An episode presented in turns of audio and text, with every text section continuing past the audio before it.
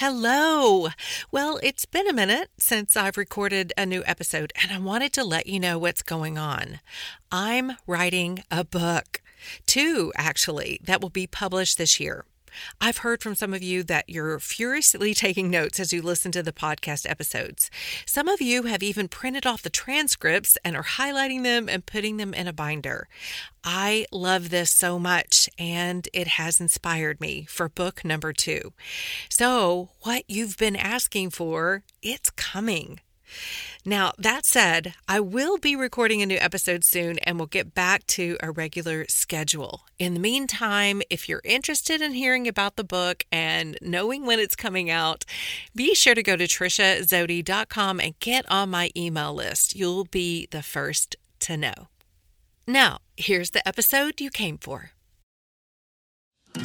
Hi, friends. It's Trisha Zodi.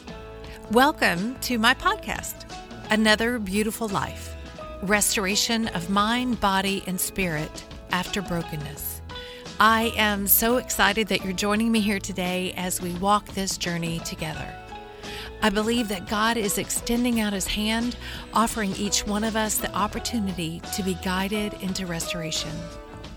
I also believe that with restoration comes freedom, adventure, and great hope. These are the things He's calling us to.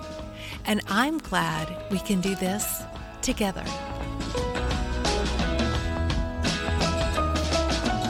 Hello, friends, and welcome to the bonus episode entitled So You'll Know.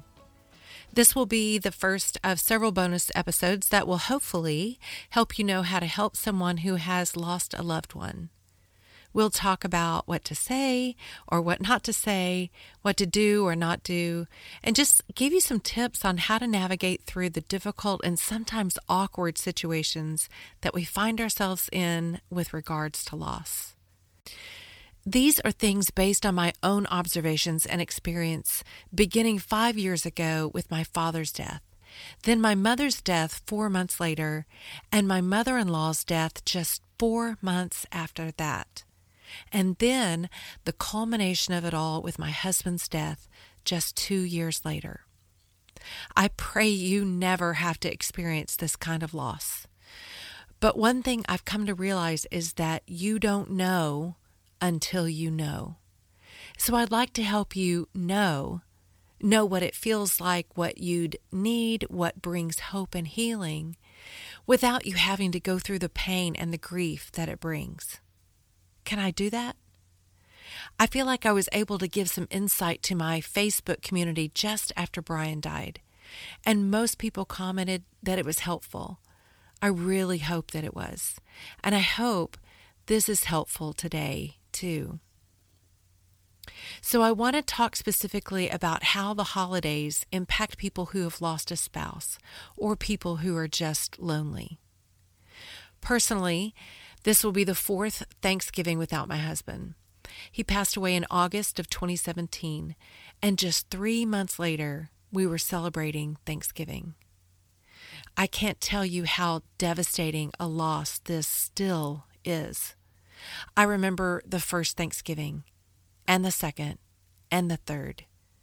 My heart felt like it was shattered again for the first time, all over again death after death keeps coming in all manner of ways. The holidays are the hardest, an ever present reminder of death and loss. Even amongst the smiles and the laughter, it's always there underneath. When I was growing up, my mom and dad always invited strangers to the house for Thanksgiving. Now, of course, they weren't strangers to my parents, they were just strangers to me. But these people were either in our neighborhood or church group or their bridge club, etc., that had no other family around for holidays for whatever reason. And my parents would always invite them to have Thanksgiving meal with us. Honestly, as an immature child, it kind of irritated me that my parents were investing more time and attention to strangers than to me.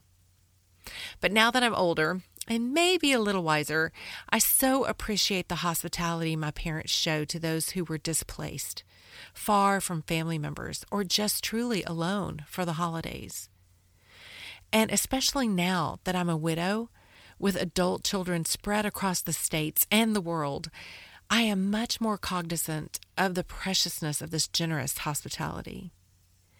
For a widow, after you have spent many, many years as a couple, and then to suddenly find yourself alone during times when you're used to having your person by your side, it is a sad and lonely place to be. It's also disheartening and honestly even a little difficult to hear of the robust family plans of others. Not because of envy, but more because it reminds you of the dreams unfulfilled and longings lost. It is a quick reminder that you will never have those things again. And that stings. Why do I tell you this? First, I think it's super important to be honest. Because as I stated at the onset of this episode, you really don't know until you know. And may I add that you're probably not even aware of what someone else is going through, the pain and the loneliness, unless you've experienced it personally. Your mind just doesn't even go there. You're too busy worrying about yourself and your own plans. Listen, friend, this is not an accusation. Please don't hear it as such. I've been there. I did that. In fact, before I knew, I had no idea, no clue. It wasn't even on my radar. I'm guilty. So I'm hoping just to put it on your radar if it's not already there. Being alone is hard, especially when you've spent so many years knowing what it's like being one part of a whole. I hope you hear this well as you think of someone in your life who is alone for whatever reason. I hope it moves you to compassion and to action. So then, yes, the other reason I tell you this is because you can make an impact on someone's life, be a lifeline in what may be just the most crucial time of the year, and be a source of their heart's healing. So, what can you do? Well, simply extending an invitation to join your family gathering is a generous and kind thing to do. They will feel seen and loved, remembered and special. I do want to also tell you to not be too surprised or upset, though, if your kind invitation is denied. If it is, it may be for a host of reasons. One being that the person may not be in a healthy place just yet to join in holiday festivities. They may miss the traditions and routines of their past holidays spent with their loved one. They may feel much like a third wheel, a tag along, not yet secure in their singleness. But the invitation itself will communicate that you see them you care about them and you want to express that care and love in a tangible way. The invitation is gold. It is a significant part of the healing process. Don't underestimate the power of an invitation, regardless of the response. Another thing you could do is to initiate a conversation with someone, asking them to share what they loved about past holidays with their loved one. Now, this one might scare you a little bit because you may get a little uncomfortable at the tears that might potentially flow during this conversation. But I can tell you, your friend will so appreciate the opportunity to talk about the beauty of those memories. It will be so important for your friend to remember their loved one during these times, and they will appreciate the fact that you care enough to want to remember too. To talk about them is healing. And those tears, they are healing. Don't be afraid of tears. I remember someone saying that they didn't want to mention Brian's name or bring up past events because they were afraid that reminding me might upset me and make me cry. First, let me tell you, you cannot remind me of something that's fresh on my mind all the time. And second, I'm always on the verge of tears. And this is not a bad thing. My heart has been changed. It's tender, softened. And not just to my own circumstances, but to the circumstances of others. I'm more in tuned, more aware, more outside myself. It makes me a better friend, a better intercessor for others, a better human to the world.